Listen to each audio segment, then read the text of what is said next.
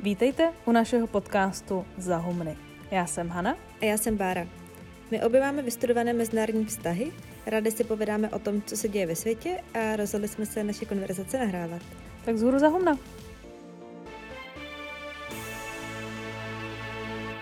Dneska je 20.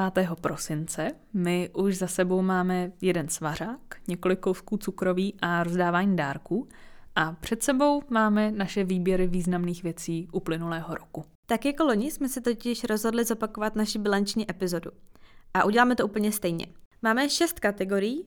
Nejzásadnější událost tohoto roku, neúspěch, žena roku, kniha roku, výrok roku a satira.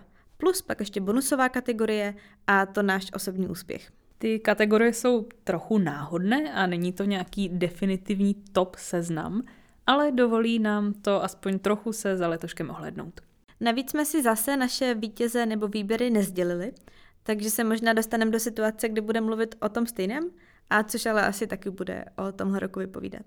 Na čem se ale určitě shodneme, tak to je to, že letošek byl opravdu intenzivní, takže se na to asi rychle vrhneme. Ale předtím si ještě musíme hodit mincí, kdo začne. Pana nebo Orel? Tak jsem pana. Dobře.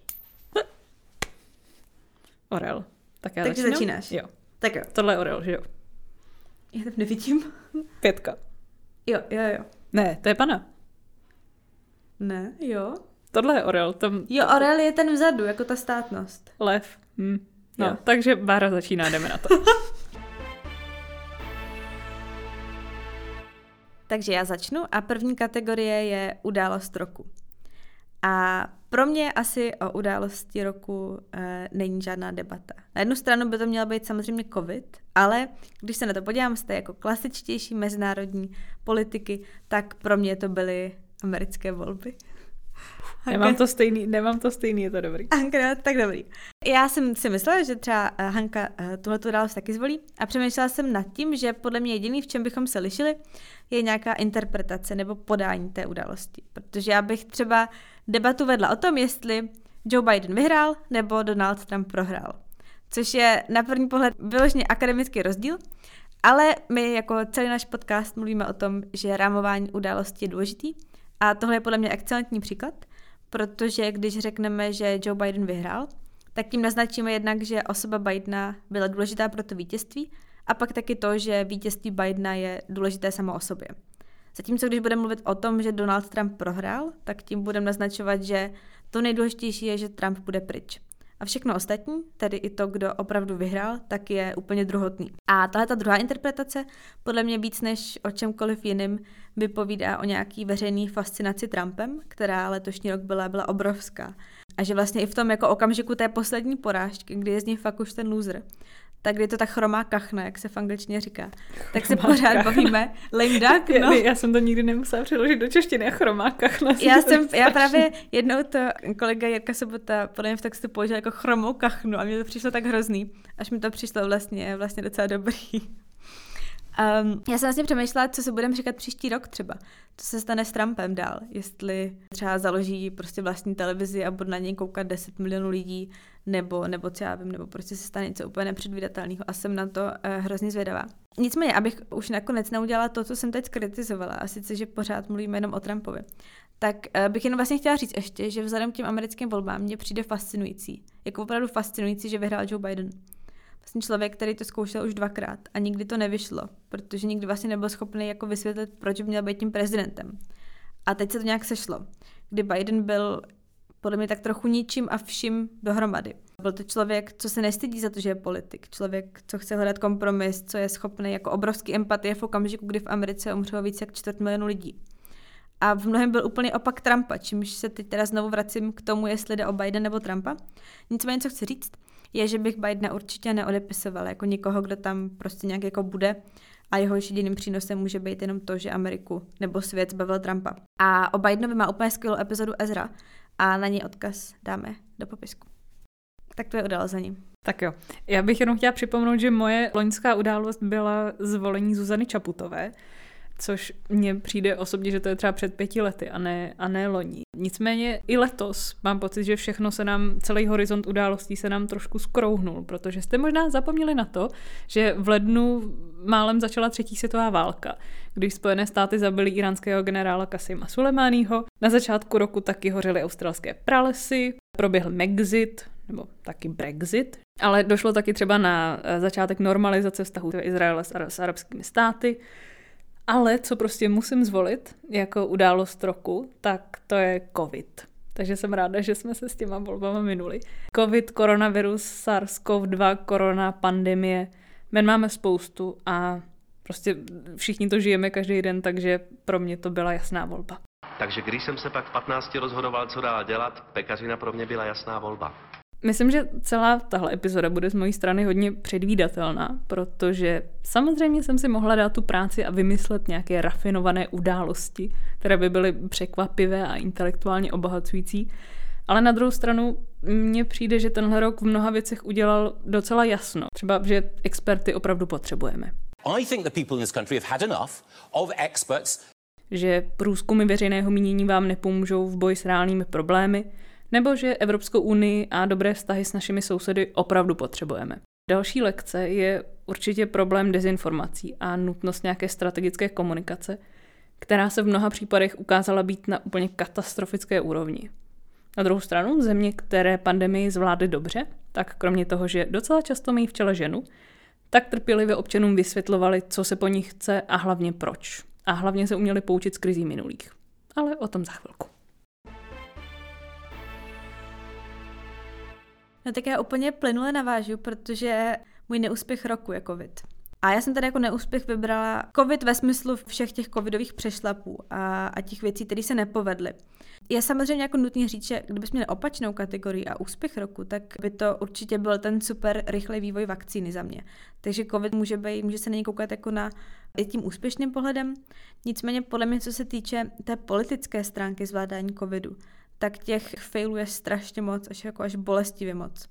Já tady nechci jít do detailu, na to, od toho tahle epizoda není, nehledě na to, že si myslím, že je pořád nutný mít na paměti, že je strašně složitý říct, který stát a proč selhal a kdy se to naopak relativně povedlo. Já jsem někdy četla, že celá pandemie bude úplným rájem pro praktikování komparativní analýzy, což třeba mě baví děsně moc, protože vlastně máte všechny státy na světě, všechny politický, ekonomický, zdravotnický systémy, různý typy lídrů, typy společností a všichni byli zasaženi jednou pandemí. A teď můžeme do nekonečna studovat a porovnávat. Západ s východem, jich se severem, demokracií s totalitou, prostě do imrvére. Kdybych to ale vztáhl na ten náš jakoby západní svět, na, na třeba Spojený státy, Evropu, tak si myslím, že se opravdu dá říct, že ty reakce se často spíš nepovedly, než povedly. A pro mě asi nejdůležitější, že všechny ty přešlapy, špatná komunikace, neschopnost zajistit testování, jednat rychle, efektivně, tak ukázali, že, že naše vlády prostě často nejsou úplně schopný. Což si myslím, že není něco, co by vzniklo až teď. Nicméně jako událost typu a, a velikosti a dopadu, jako právě pandemie, tak podle mě se říká, ukáže krále v jeho nahotě. Mm-hmm. tak si myslím, že ukázala naše demokracie v těch nahotách. A, a to je prostě špatný podle mě, protože stát jako útvar tady je tradičně uh, mimo jiné od toho, aby zajistil bezpečí a dělal jako věci, kterých jednotlivec není schopný. A když to ten stát není schopný, tak se podle mě pak člověk ptá, čemu tady vlastně je. A jednoduše řečeno ztratí důvěru. A to je podle mě strašně nebezpečný a je to věc, která si myslím, že bude mít velký následky, když teď se jako těžko říká který, ale myslím si, že se to s náma potáhne hodně dlouho. No, tak jsme narazili na kategorii, kde jsme si vybrali stejnou věc, ale naštěstí já jsem se připravila jinak. Jenom bych chtěla říct, že za normálních okolností bych vybrala třeba skandál okolo, okolo finanční firmy Wirecard, ale prostě ten covid to všechno převálcoval a já jsem si to nazvala prostě reakce na koronavirus. Že třeba britský premiér, co koronavirus pochybňuje, tak na něj málem umře. Z Bílého domu se stal jeden velký lazaret a my jsme možná kvůli volbám odložili opatření, která mohla zachránit životy. Takže ten fail je opravdu na, na všech kontinentech. Ale já jsem si položila otázku, v čem přesně vězí to selhání, protože těžko říct, co, pře- co přesně bylo špatně, jestli to byla strategická komunikace nebo neschopnost se rozhodnout jako taková. No a našla jsem na to jeden zajímavý text, který vyšel loni v Policy Sciences, což je nějaký časopis, a ten se zabýval otázkou, proč politici občas prostě nejsou schopní něco udělat. A ty autoři přišli s pěti různými vysvětleními. Buď je to kalkul, nebo je to motivované ideologicky, nebo je tam nějaká rezignace, protože nemám podporu či nástroje, nedobrovolná pasivita, protože nemám finanční prostředky třeba, a nezamýšlená pasivita, protože prostě nevidím za další roh. No a mně připadá, že v téhle krizi jsme viděli od každého něco. Tak první je ten kalkul. Takže třeba nezavádím nepopulární opatření, protože brzy přeci bude vakcína nebo ty volby. Ideologicky motivované, tak tam nikdo nemůže nikomu nakazovat, že má nosit roušku nebo nechodit do kostela, protože uctíváme individuální svobody. Rezignace, za třetí, tam třeba nemám podporu nebo nástroje, protože třeba nestihnu schválit nějaký zákon, který mi dává ty nebo ony pravomoce. Nedobrovolná pasivita, za čtvrté, tak třeba lékařům nedávám ochranné pomůcky, protože je zkrátka nemám. Nebo posílám pozitivní zdravotníky do práce, když nemají příznaky. No a pátý důvod, neschopnost, tak to ani nevím, kde začít, ale určitě sem řadím naprostou neschopnost některých vlád komunikovat opatření, jejich nutnost, důsledky a vůbec komunikovat nějakou jistotu nebo plán. Tak, třetí kategorie žena roku. Já jsem to tady měla vlastně stejně jako u těch předchozích dvou kategorií, že první nápad jsem měla okamžitě, pak jsem hrozně dlouho přemýšlela nad tím, jestli mě napadne něco jiného a pak jsem se vrátila ke svému prvnímu nápadu. Takže Hanka podobně jako musí tušit, že eh, pro mě žena roku je Kamala Harris. Dobrý, to jsem věděla, takže to nemáme stejný. tak výborný. Uh, protože poprvé v historii budou mít Spojené státy viceprezidentku. Jakože kdyby se Bidenovi cokoliv stalo, tak celý ten vojenský mega aparát Spojených států bude na slovo poslouchat ženu a ještě k tomu černou ženu. Což je podle mě jako mega velký, ten symbolismus je obrovský. Už jenom když si vezmete, jak by vypadaly ty fotky. Tak ty fotky od teďka Bílého domu administrativy budou vypadat vždycky jinak. Fotky na inauguraci budou vypadat jinak. Ten symbolismus je obrovský, prostě, jak jsem říkala. Já jsem o Kamale napsala u nás Respektu dlouhý text. A tam jsem trochu naťukla, že samozřejmě, že velkou roli v Bidenově výběru tak hrála právě ta symbolika. Že jsi řekl, ano, já chci, aby moje viceprezidentka byla žena, to on tehdy řekl úplně jako otevřeně, a o něco později během léta asi i trošku strategicky eh, vykalkulovali, že, že budou chtít, aby to byla černá žena. Což podle mě vypovídá prostě nejvíc o tom, v jakém nastavení se Amerika jako společnost dneska nachází. Že už je prostě na čase. A Harris se toho stala symbolem. Což si ale myslím, že ten fakt, že při výběru Harris hrála roli symbolika, tak jí vůbec nějak nebere to, že je jako extrémně kvalifikovaná kandidátka třeba v porovnání s odcházejícím prezidentem a v porovnání s kýmkoliv. Jakože já moc nemám ráda ten argument, že jí tam vlastně jakoby dostali nějaký kvóty. Ale to samozřejmě hrálo roli to, že chtěli prolomit ten skleněný strop, ale prostě Harris je extrémně kvalifikovaná žena. A Trump nikdy nebyl tak kvalifikovaný, jako bude ona. We did it, we did it, Joe. You're gonna be the next president of the United States. Tak než začnu já mluvit o, o své ženě roku, tak eh, jsem měla takovou potřebu vyjmenovat další ženy, které byly na mém seznamu a chtěla jsem, aby nějakým způsobem zazněly. Bára se hlásí, ano. Jo, já se hlásím, protože já jsem přesně udělala to stejný a hodila jsem si dolů do závorky další ženy, takže já pak řeknu taky svoje ženy. Tak po mých ženách a mojí ženě řekneš svoje ženy. Ano, ano. Dobře. tak určitě musím zmínit um, svoji loňskou ženu roku Jacindu Arden, potom určitě hongkongská aktivistka Agnes Chow, saudsko-arabská aktivistka Lujan Al-Hatul, která uh, je pořád ještě v saudsko-arabském vězení, finská premiérka Sana Marin, letos zesnula Ruth Bader Ginsburg, filipínská novinářka Maria Ressa, politička z Georgie Stacey Abrams, tchajvanská prezidentka Tsai Ing-wen, nová americká viceprezidentka Kamala Harris. Tak, to byl můj seznam a potom jsem měla poslední dvě na výběr a svoji původní favoritku si nechám až na příští rok. A za letošek vybírám Světlanu Cichanouskou, eh, přední tvář běloruské opozice. Nebudu teď zabíhat do podrobností o její roli a postavení v běloruské opozici a jestli ji uznávají opravdu všichni, co jsou proti Lukašenkovi. V téhle kategorii je pro mě totiž mnohem zajímavější, jak z učitelky angličtiny Najednou sedíte v exilu v Litvě, kde máte tým lidí a jezdíte na setkání se světovými lídry. A ať už to celé skončí jakkoliv, tak se strašně těším na nějakou její autobiografii, protože ten vnitřní přerod musí být úplně fascinující. Já jenom krátce schrnu její příběh. V květnu 2020 režim Alexandra Lukašenka zavřel jejího manžela, Sergeje Cichanouského, do vězení. Tak trochu preventivně, aby nemohl kandidovat na prezidenta. A tak se Cichanouská rozhodla, že bude kandidovat místo něj. Spolu s dalšími dvěma ženami rozjela kampaň, ty mimochodem taky musíme zmínit. První je Veronika Capkalová, eh, žena Valerie Capkaly a Maria Kalesníková, volební manažerka Viktora Barbariky, který byl rovněž uvězněný. Capkalová je i s manželem teď v exilu v Polsku a Maria Kalesníková sedí v běloruském vězení. Jak v každém svém notesu deníku N připomíná Petra Procházková, které za tohle připomínání moc děkuju. Nicméně o volby byl mimořádný zájem doma i v zahraničí a i když je podle oficiálních výsledků vyhrál Lukašenko, tak nechuť k němu už se nedala zastavit a Minsk i celou zemi zaplavily protesty. Cichonovská o tom často mluví jako o nějakém probuzení Bělorusů z letargie po těch 30 letech. Jestli to opravdu bude mít nějaký výsledek, to v tuhle chvíli nikdo neví. Západ je docela na její straně, třeba Evropský parlament uznal koordinační radu, jakousi přechodnou, hodně v úvozovkách vládu, za prozatemní reprezentanty běloruského lidu. A třeba Litva si rovnou odhlasovala, že Cichanouská je legitimně zvolená prezidentka. Pokud by se jí stala, tak ona sama říká, že by to bylo jen přechodně, než se do půl roku uspořádají opravdu svobodné volby a země se vrátí ke svobodné ústavě a prezidentský mandát se omezí na dvě funkční období.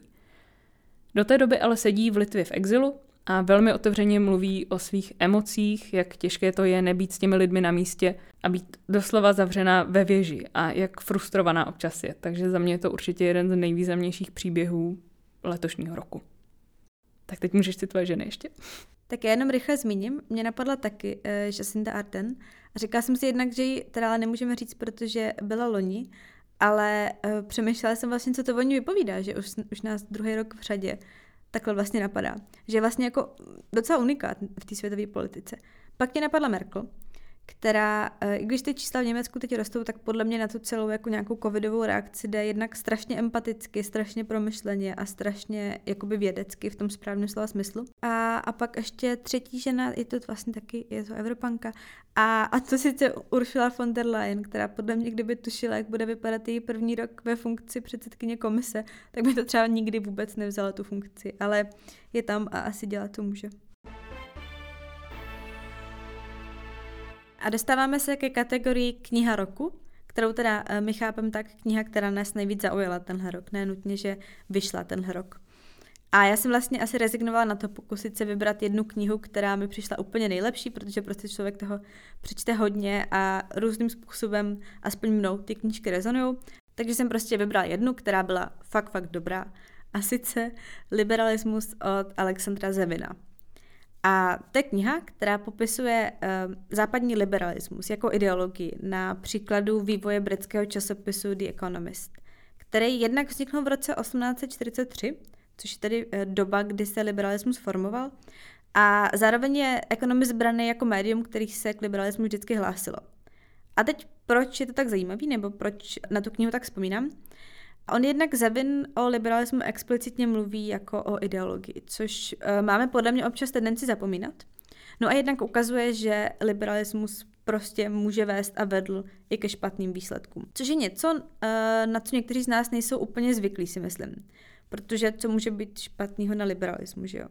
Samozřejmě to spadá na to, že liberalismus je super široká kategorie, ale zároveň, a teď třeba řeknu jeden příklad z té knihy, to ukazuje, že pokud věříte, že eh, volný trh je tak moc důležitý, že by ho poškodilo, kdybyste do Irska, kde zrovna zuří hladomor, poslali vládu zaplacenou potravinovou pomoc a proto ji nepošlete, tak to je něco, co z dnešního pohledu vypadá jako naprostý nesmysl, ale prostě reálně se to stalo. A mě ta kniha strašně bavila jednak proto, že mám ráda přemýšlení o propojování ideí a politiky, reální politiky a ekonomiky. No a pak taky proto, že mi přijde super se podívat, jak se právě liberalismus taková trochu, já nevím, jak to říct, taková jako svatá kráva v úzovkách našich společností, jako historicky vyvíjel. Čímž vůbec nechci říct, že by mi mnoho liberálních hodnot nepřišlo úplně nejvíc důležitých, naopak, ale právě o to důležitější mi asi přijde vnímat i ty špatné věci, které z toho mohou vzít. A, a ještě vlastně poslední důvod, proč pro mě čtení té knihy bylo důležité, tak já jsem s tím, když jsem to četla, tak jsem s tou knihou strašně dlouho souhlasila, až do asi poslední pětiny, která už byla o současnosti, kterou jsem nějak jako prožila a mám na ní nějaký názor. A tam jsem občas měla pocit, že s tou interpretací Zavina úplně nesouhlasím. Což mě pak vedlo zpětně k tomu trochu přehodnotit, jak jsem vnímala i ty kapitoly předtím. Takže tak nějak pro mě vlastně bylo takový intelektuální cvičení a i trocha vlastní sebekritiky. No, já jsem letos taky četla spoustu skvělých knih, ze kterých jsem si původně neuměla úplně vybrat. Naštěstí aspoň jednu, kterou jsem nemusela zařadit, jsme probrali v minulé epizodě, jí jsme věnovali skoro celou samostatnou epizodu, takže věk sledovacího kapitalismu od Šošany Zubov naštěstí už považuji za pokrytou. Potom ještě úplně mimo obor bych třeba zmínila What are you looking at, což je schrnutí vlastně 150 let moderního umění, což říkám, sem úplně nepatří, ale jenom to chci říct, protože je to úplně super.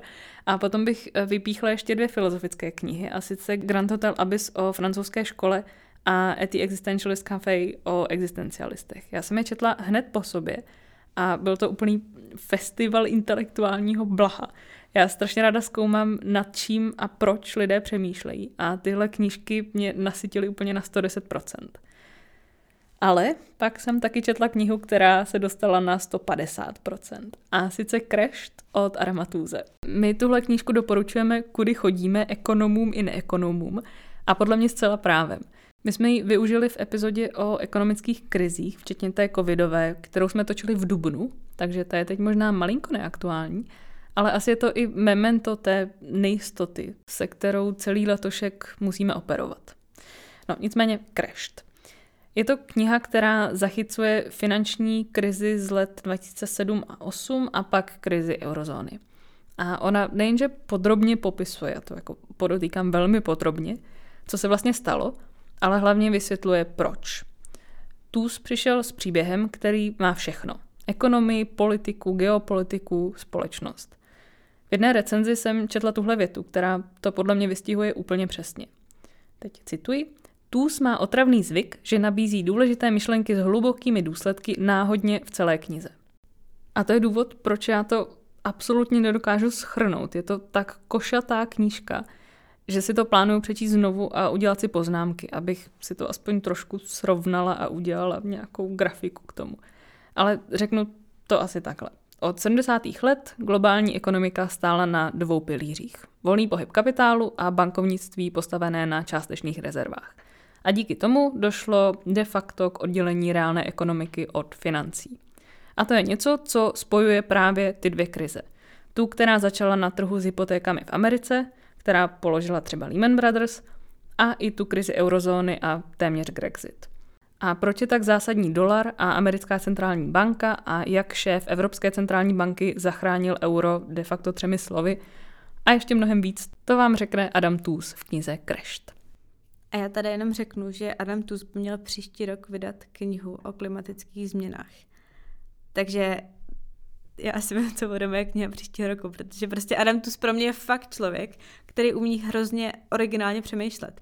Jakože takových lidí je podle mě pár, který opravdu přicházejí s originálním pohledem na témata, který probírá jako tisíce jiných lidí. Takže já se na tu knižku strašně těším. A jsme u kategorie výrok roku. Já tady opět zůstanu u covidu a můj výrok tohoto roku je věřte vědcům. Podle mě totiž trochu schrnuje uh, řadu problémů, na které jsme s covidem narazili. Na jednu stranu to dává strašný smysl, protože co jiného bychom od politiků a i lidí měli chtít, než aby se řídili vědou a fakty. A třeba Donald Trump a ta jeho eskapáda se Savem je prostě něco příšerného a člověk v tu chvíli jako brečí touhou po někom, kdo se bude chovat racionálně. Jenže na druhou stranu si myslím, že ta realita je složitější. Jednak sama věda a nějaké vědecké poznání se vyvíjí a ta pandemie to jasně ukázala. A myslím si, že asi potřeba to tak vnímat a vědět, že i to vědecké poznání je nedokonalé, i když to nejlepší, co máme. Za druhé, k tomu, abyste se jako společnost mohli řídit vědou, tak si myslím, že potřebujete důvěru v instituce a vědci jsou jednou z nich. A když ji nemáte, tak se vědecká fakta stanou jenom jednou položkou ve veřejné debatě a součást nějaké kontroverze. A jak jsme viděli, tak ty společnosti se ve vnímání pandemie i, těch jako, i toho vědeckého poznání úplně rozštěply, ale úplně. No a za třetí si ještě myslím, že na vědce nejde hodit ta politická rozhodnutí, kde je potřeba vážit různé zájmy různých skupin proti sobě. Takže nějaká politická odpovědnost a vědecké bádání jsou, jsou jiné věci. A vidíme to teď i na příkladu vakcíny. Kdy, jak už jsem říkala, letošek ukázal, že jsme vážně, vážně, vážně dobrý ve vědě. Nicméně to nebude stačit, protože je potřeba zorganizovat, jak bude očkování probíhat, je potřeba rozhodnout, kdo bude první, kdo udělá a jak udělá kampaň, aby tomu lidi věřili a tak dále. A prostě politika a věda nejsou to stejný. A opozice, jak v Americe, tak i v Česku si myslím trochu, podle mě úplně nečasto rozlišuje tohleto. Kdy na Trumpa i na Babiše vlastně křičí, že se neřídí vědou a až a oni se dostanou k moci, tak jediné, co bude potřeba udělat, je pustit věci ke slovu. Což je prostě spolitizované zjednodušení podle mě, čímž samozřejmě ani trochu nechci říct, že bychom na tom dneska nebyli mnohem lépe, kdyby oba dva ty politici s doporučením vědců pracovali aspoň o trochu lépe, než jak to dělali, ale myslím si, že celá ta debata je vlastně jako složitější, než jenom říct, pojďme poslouchat vědce. Which candidate for president has made it clear that he will develop policies based on the advice of the best scientists in our country and the world? Tak, já kdybych nechtěla dávat Donaldu Trumpovi co nejméně místa, tak suverénně zvolím Person, Woman, Man, Camera, TV. Protože prostě rok 2020 nedává moc smysl a proč ne a přijde mi to úplně perfektní. Like a memory question, it's uh, like you'll go person, woman, man, camera, TV. 10 minutes, 15, 20 minutes later, they say, remember the first question? Not the first, but the 10th question? give us that again. Can you do that again? And you go person, woman, man, camera, TV. They say, that's amazing. How did you do that?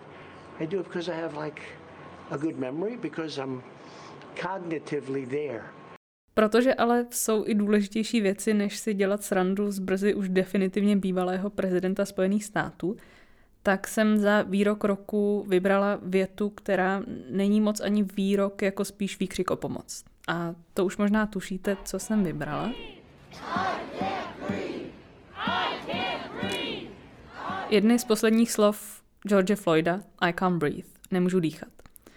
On bohužel nebyl zdaleka první, kdo tahle tři slova proslavil. Sloganem hnutí Black Lives Matter se stala už po smrti Erika Garnera, který byl zabit v New Yorku policií v roce 2014 velmi podobným způsobem jako George Floyd. Podle New York Times víme o 70 lidech, kteří tahle slova před svou smrtí rukou policie pronesli. Víc než polovina z nich afroameričané. Já jsem se pro tenhle výrok rozhodla ze dvou důvodů. Za prvé, ty následné protesty proti rasové nerovnosti jsou asi největším hnutím v amerických dějinách. Podle odhadů se k ním přidalo okolo 26 milionů lidí. A pro zemi s takovým dědictvím jako Amerika a do nějaké míry i jiné západní evropské země, tak je to naprosto nutné téma k debatě, ke kterému se musí nějakým způsobem postavit. Navíc se nedá čekat, že homogenita, nějaká jednotvárnost společnosti je něco, čeho bude přibývat. A nemusí to být jenom o rase. Což mě přivádí k mému druhému bodu, kdy podle mě si těmito protesty pomalu ale jistě tvoříme nástroje na to, jak zacházet s tím, že jsme každý trochu jiný a že společnost jsou jednotlivci, kteří mají svůj příběh. Ale tihle jednotlivci zároveň patří i do nějakých často překrývajících se skupin. A jestli nám něco společensky nejde, tak to je právě takovéhle přemýšlení, nebo spíš vcítění se do těch jiných skupin a schopnost říct, že i když se nedovedu vcítit do tvé situace a nerozumím, s čím máš problém, tak to respektuju a budu se snažit ti výjít vstříc. Což neříkám, že se stane, byť by to bylo hezké, ale vůbec to, že se ta debata nějakým způsobem bude vést, tak je významné. A jsme u předposlední kategorie a sice satyra roku. Já jsem už loni při vymýšlení odpovědi na tuhle kategorii vlastně narážela na to, že mám problém, protože vtipům tak z 80% nerozumím, prostě v mém mozku jako můj mozek nesepíná. Často. Trochu potvrzuju. Což ale neznamená, že nemám ráda srandu. To je jenom, aby v tom jako Jo, jo, jo, to tím, to tím vůbec nechci říct barem, aby vtipný člověk, jenom občas, občas to trvá. Občas to trvá, no. Každopádně já jsem se tady rozhodla, že tuhle kategorii letos vyřeším tím, že vám řeknu nejlepší vtip, jaký jsem slyšela letos. A já vím, co to je. A že jo, vím, co to je? Já si myslím, no, já, říkala jsem mu určitě. Uh, protože ten jsem pochopila na první dobrou a brečela jsem třeba 10 minut potom. Takže, víte, proč nemůžete čurat na hrob Ronalda Reagana? Because it doesn't trickle down. tak. A kdo jste vtip pochopil, tak nám můžete napsat. A kdo jste to nepochopil, ale chtěli byste, tak můžete taky napsat a my dodáme vysvětlení, protože asi není úplně jako nejvíc jasný, ale za mě je to nejlepší vtip tohoto roku. A moc děkuji mým kamarádce Terce, která mi ho řekla. Já teď nemůžu říkat svoji kategorii, já se strašně směju. Two hours later. no. Tak, tohle nevím, jak trumfnu, ale já jsem původně chtěla nominovat Johna Crace, což je sketchwriter, tedy parlamentní komentátor Guardianu, a který pokaždé, když je v podcastu Train Focus, tak mě dokáže rozesmát fakt nahlas, že jdu po ulici a směju se. Takže to vám určitě dolů nalinkuju.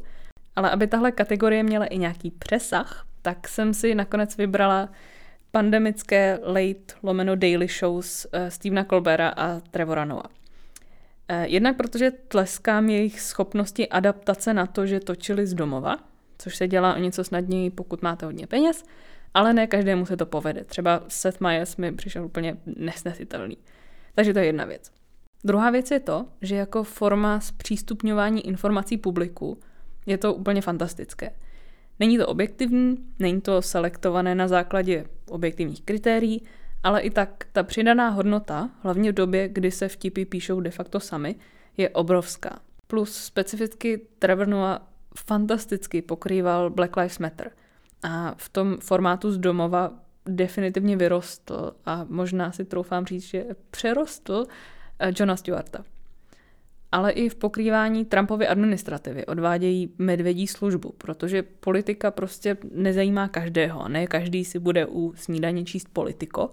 A pokud to zvedne zájem o to, co se v té zemi děje, tak můžu jenom zatleskat. Na druhou stranu znovu říkám, není to objektivní a je to psané s cílem dělat dobrou show a ne nezaujatě informovat, ale možná i proto jsem zvědavá, co se s těmihle show stane po 20. lednu. Budou se stejně strefovat i do demokratů? Ono se dá čekat, že to bude o trochu větší nuda. Takže možná ztratí část publika? Protože už to prostě nebude tak vtipné? We will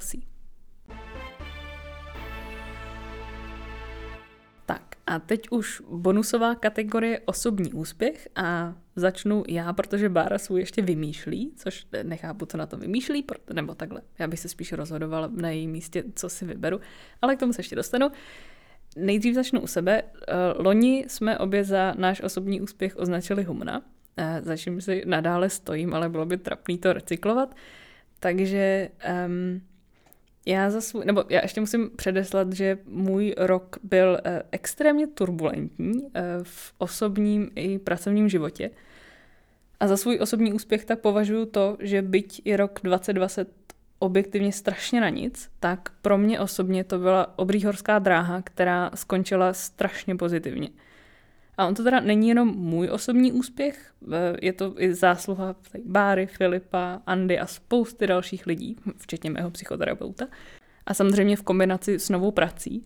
Ale výsledkem je to, že pokaždé, když se mě někdo zeptá, jak se mám, tak odpovídám, že výborně a skvěle a fantasticky. Což je zvláštní pocit v momentě, kdy objektivně věci nejsou v pořádku. Máme tu pandemii, což znamená zdravotní krizi, ale i krizi ekonomickou, krizi důvěry ve stát i v instituce, krizi empatie, krize osobní. A tenhle příkrý kontrast mezi tím, kde pro mě skončil rok 2020 a jaký byl pro pravděpodobně větší část společnosti, tak úplně nevím, jak zpracovat. Ale, ale každopádně, když jsem k sobě upřímná, tak tenhle, tohle pozitivní zakončení toho roku považuji za natolik zásadní, že to chci říct nahlas aspoň tady, v rámci Human, která mě z části, nebo ne z části, z větší části, držela nad vodou, když uh, nebyly věci úplně růžové. A úplně poslední věc, co řeknu, tak uh, bych chtěla zmínit, že jsem strašně pyšná na Báru, která letos zvládla státnice a teď píše pro Respekt a právě jí vyšel úplně fantastický rozhovor s Martinem Wolfem, hlavním komentátorem Financial Times, a který prostě, Ježíš Maria, já tak strašně doufám, že z ní vymlátím uh, nahrávku toho rozhovoru, protože protože on tam na konci tak strašně chválí. Eh, Martin Wolf, hlavní komentátor Financial Times, řekl prostě tady Báře, že to byl jeden z nejzajímavějších rozhovorů, který kdy vedl a že ho donutila přemýšlet nad věcmi úplně jinak a uh, prostě jsem pišná a tak. Já jsem tady pod, pod stolem teď vlezená na půl. Um. Takže kdyby Bára už nechtěla říkat svůj osobní úspěch, tak uh, já jsem to vyjmenovala za ní. No ještě jsi ten střihač. 2000 years later. Tak já začnu od konce, protože mě Hanka donutila to zmínit. Já úplně nevím, jestli bych to zvládla sama. Každopádně um, jsem, když se podívám zpátky na ten rok, tak jsem uh, vlastně neskutečně ráda za to, že píšu v Respektu a, a teď úplně ten jako bezprostřední e, zážitek je prostě ano, je rozhovor s panem Wolfem, což je teď můj asi nej, jeden z nejoblíbenějších lidí na světě. A on ten rozhovor s ním byl prostě skvělý. On je, on byl úplně naprosto normální, on neměl vůbec jako žádný manír, což často tyhle exponovaný a samozřejmě strašně chytrý lidi mají. No a, a protože dává podle mě rozhovory třeba tak třikrát týdně, tak, tak já jsem prostě měla, měla fakt radost z toho, že mi řekl, že ho moc bavilo vlastně přemýšlet nad tím, na co jsem se ho ptala. Ne moc bavilo, že si ho donutila říct věci, které nikomu jinému neřekl. Ní, no jo, ale jo. No, uh, byl to skvělý rozhovor prostě a za mě to byl nejlepší rozhovor, jaký jsem dělala letos. A i v tom, že jsem si ho opravdu nejvíc užila. A, a když tohle všechno ještě přetáhnu do nějaký širší roviny, kterou jsem vlastně chtěla asi začít, tak já asi souhlasím s Hankou, nebo určitě souhlasím s Hankou, že člověk si přijde až trochu lehce proviněl, když se koukne zpátky na tenhle vlastně objektivně příšerný rok mnohdy a říká si, že tam toho bylo strašně moc, za co je vděčný. Na druhou stranu si myslím, že ty dobré věci v té pandemické bídě ještě nějak víc vyniknou a je to příležitost si jich víc vážit.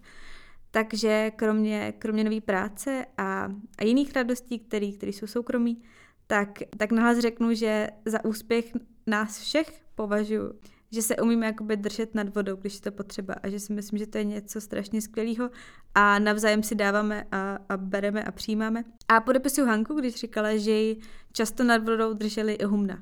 Takže já jsem měla stejně, takže tohle je dík vám všem našim posluchačům, že nás táhnete, když třeba my nemůžeme trochu. To byly tak krásné slova nakonec, že vůbec nevím teď, jestli máme dělat ještě nějakou závěrečnou část. Možná můžeme zbytečně, lehce zbytečně obligátně říct, že vlastně nejsme schopni říct, jak to bude příští rok.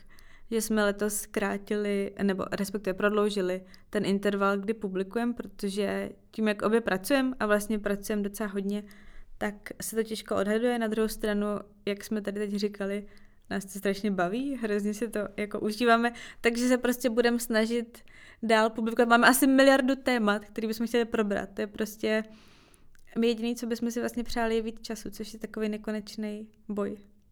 Tady ale určitě aspoň z části vyhrajeme a proto se na vás budeme těšit zase v roce 2021, kdy snad je v plánu přeložený, přeložené povídání s Filipem. Které bude i o tom čase asi, jak ho hledat a jak se naučit žít s tím, že ho nikdy nebude tolik, kolik chcete. Takže my vám ještě jednou moc děkujeme za poslech, za poslechy i za poslech téhle epizody a přejeme vám, ať je rok 2021 o trochu méně strašný než rok 2020. Případně pokud jste, máte podobné štěstí jako my, že ten rok vlastně byl super, tak ať je rok 2021 stejně super jako, jako ten letošek. Děkujeme a my už se teď těšíme na další epizody.